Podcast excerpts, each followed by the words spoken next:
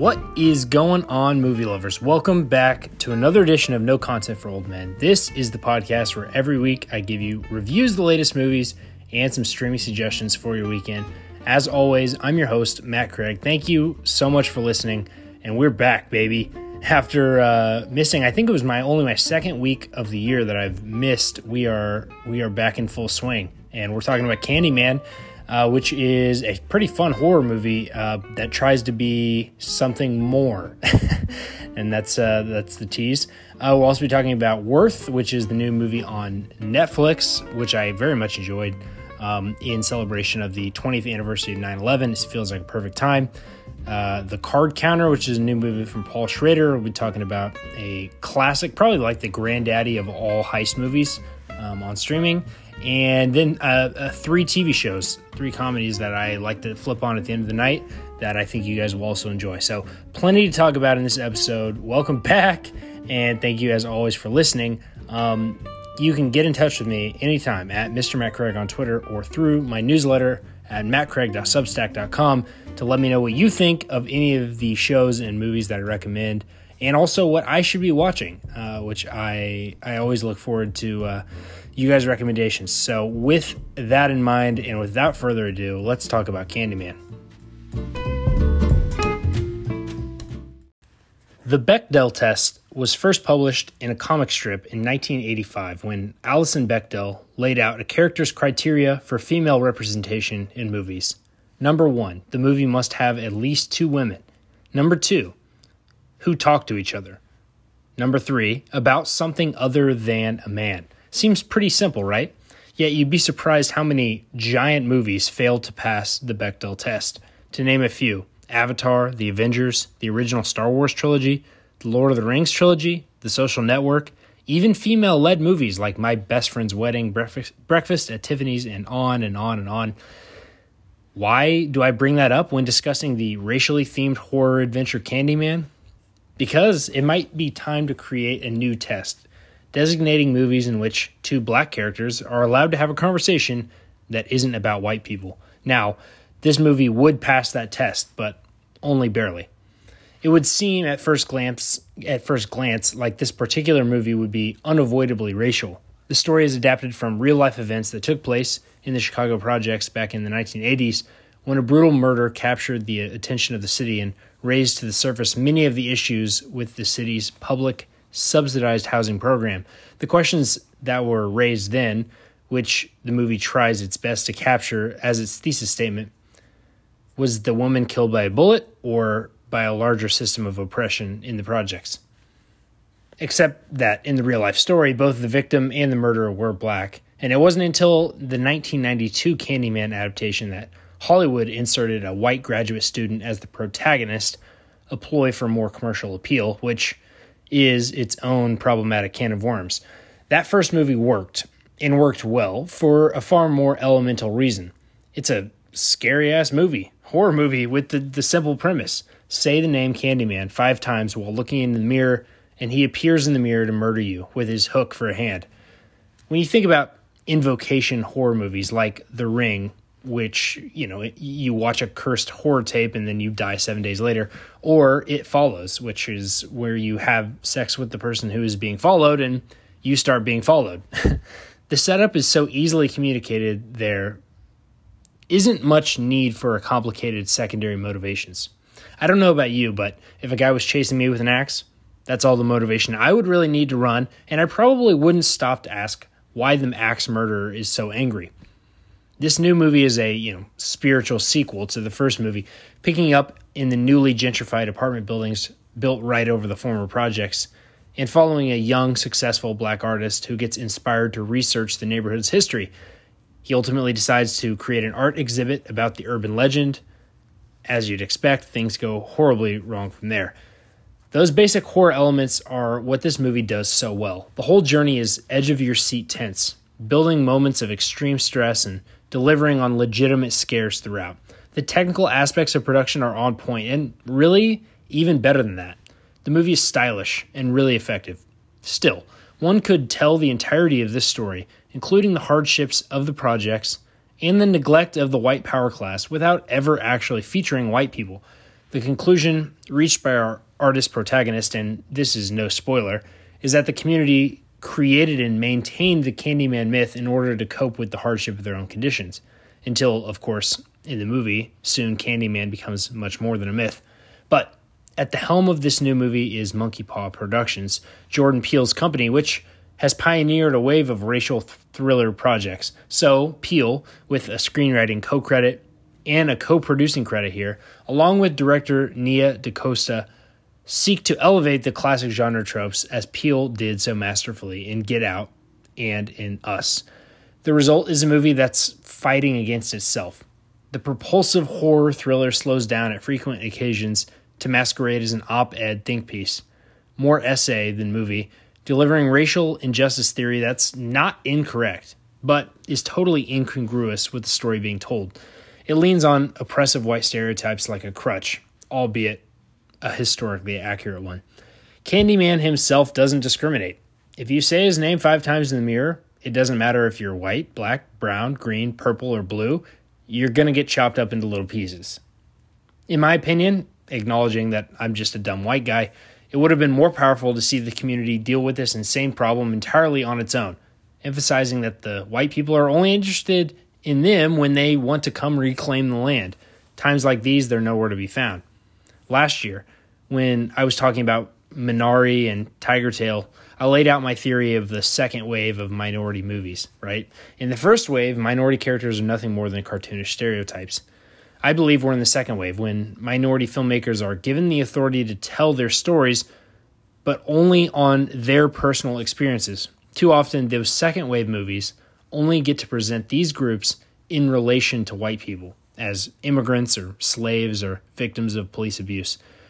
The huge box office success of both Candyman and Shang-Chi in The Legend of the Ten Rings, way above projections, shows the commercial appetite for stories that could finally push us into the third wave. We'll know we've reached that next echelon of racial equality when minority communities and the movies made about them can have their own nightmarish monsters cutting them into little pieces for no reason whatsoever. All right, you guys know the drill. Every week I give you something new, something old, and something to stream. This week, two somethings new. The first is a movie on Netflix called Worth, and you probably know uh, that Sunday, or excuse me, Saturday is the 20th anniversary of the 9 11 attacks from a cinematic standpoint, there's World Trade Center, the movie, and more successfully, United 93, that have tried to dramatize the events of that day, which is no easy task. If one is willing to take a more broad definition, then the 25th Hour, Man on a Wire, and even Zero Dark 30 offer much better 9 11 adjacent options if you're looking for a movie to commemorate the occasion this weekend. Worth is a tough movie to watch, as it should be, because it focuses on the attorneys who were tasked with securing agreement from victims' families to accept a payout from the government rather than suing. But really strong performances from Michael Keaton and Stanley Tucci anchor a gut wrenching exploration of the subject matter that feels important as an extension of history.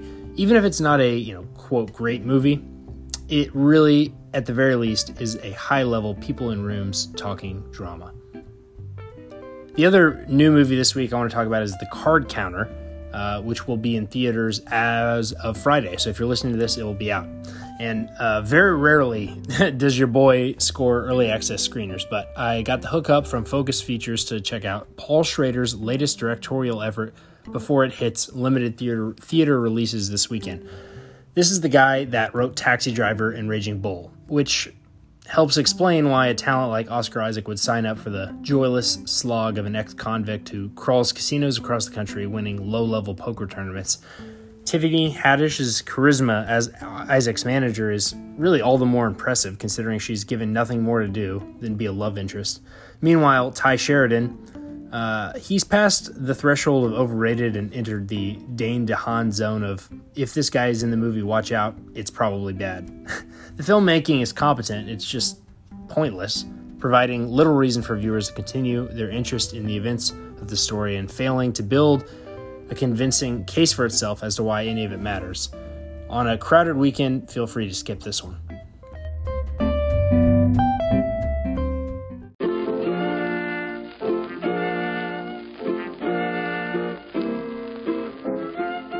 All right, something old this week. It came out in 1956. It's streaming now on Amazon Prime. It is The Killing. If you're a fan of Ocean's 11 or The Italian Job or Baby Driver or really any other ensemble heist movie that's come out in the last, oh, I don't know, 60 years, you owe a debt to this classic, directed by the great Stanley Kubrick. The movie is dated, no doubt, from the overwritten voiceover to the sing songy dialogue, but it's also well beyond its years technically, which I guess is no surprise from the all time perfectionist Kubrick. And the movie's really clever. The narrative is built around overlapping points of view, so we get that cool trick where we see the same events play out from different perspectives that reveal new details, creating a jigsaw puzzle of quirky characters and funny coincidences that come together into a high stakes heist of a racetrack. It's a really fun watch, and as the cherry on top, it's only 80 minutes long. so, no reason not to stream it now on Amazon Prime.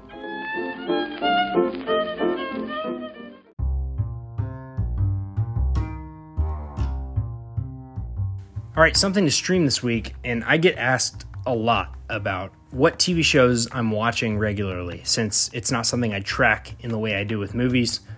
And I wanted to pass along these three fun streaming comedies that are weekly appointment viewing for me, and I love to just, you know, put them on at the end of the night to unwind. First, it's Only Murders in the Building. This is a new show on Hulu. Uh, Steve Martin, Martin Short, and Selena Gomez uh, are the stars. They are true crime podcast obsessives living in the same swanky New York City apartment building.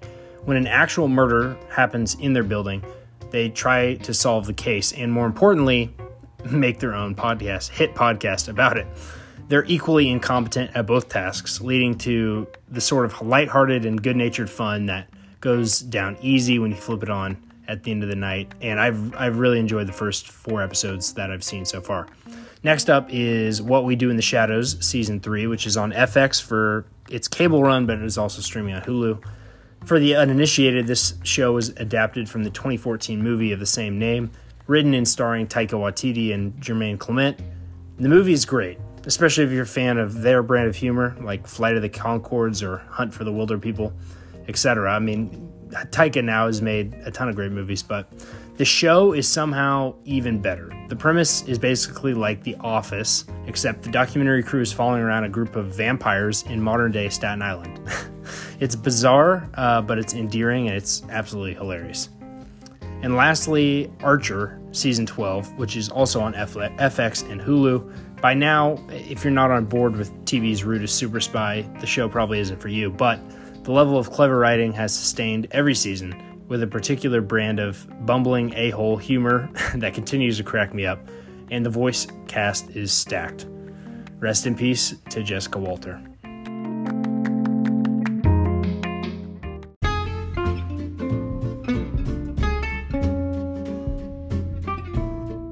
Right, guys, that's going to do it for this week's show. Uh, head over to the newsletter once again at mattcraig.substack.com where uh, we have up the trailer for Don't Look Up, uh, which is the new Adam McKay movie with arguably the greatest movie cast ever assembled. It really might be. Let me just read a couple of these names Leonardo DiCaprio. Yeah, heard, heard, I've heard of him.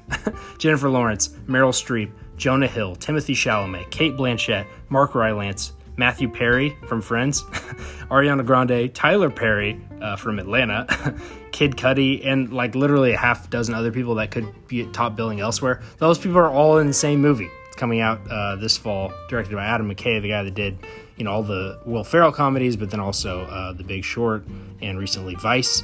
Um, this was a huge week for movie trailers. You got blockbusters like The Batman, Matrix Resurrections, uh, awards movies like Come On, Come On, Belfast, and of course, Jake Gyllenhaal's Netflix movie, The Guilty.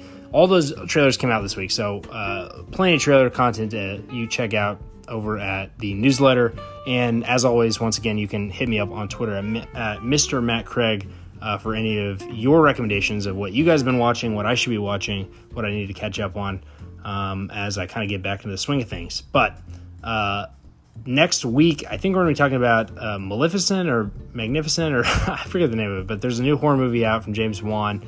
Uh, so probably be another horror movie, although I need to look and see what else is coming out. Um, we are getting very close to October. So September is kind of like the last chance to catch your breath, and then October, November, and December is just going to be fast and furious with movies that I love uh, and movies that if you listen to this podcast or read my newsletter, I hope that you love too, because these are these are my type of movies. Um, so we have a few more weeks before that, but uh, get ready. I guess that's all I'm going to say. I, probably, I may actually do. I may end up doing an episode just previewing all the movies because for me it's going to end up being like three or four a week two, three, four a week that I really want to see.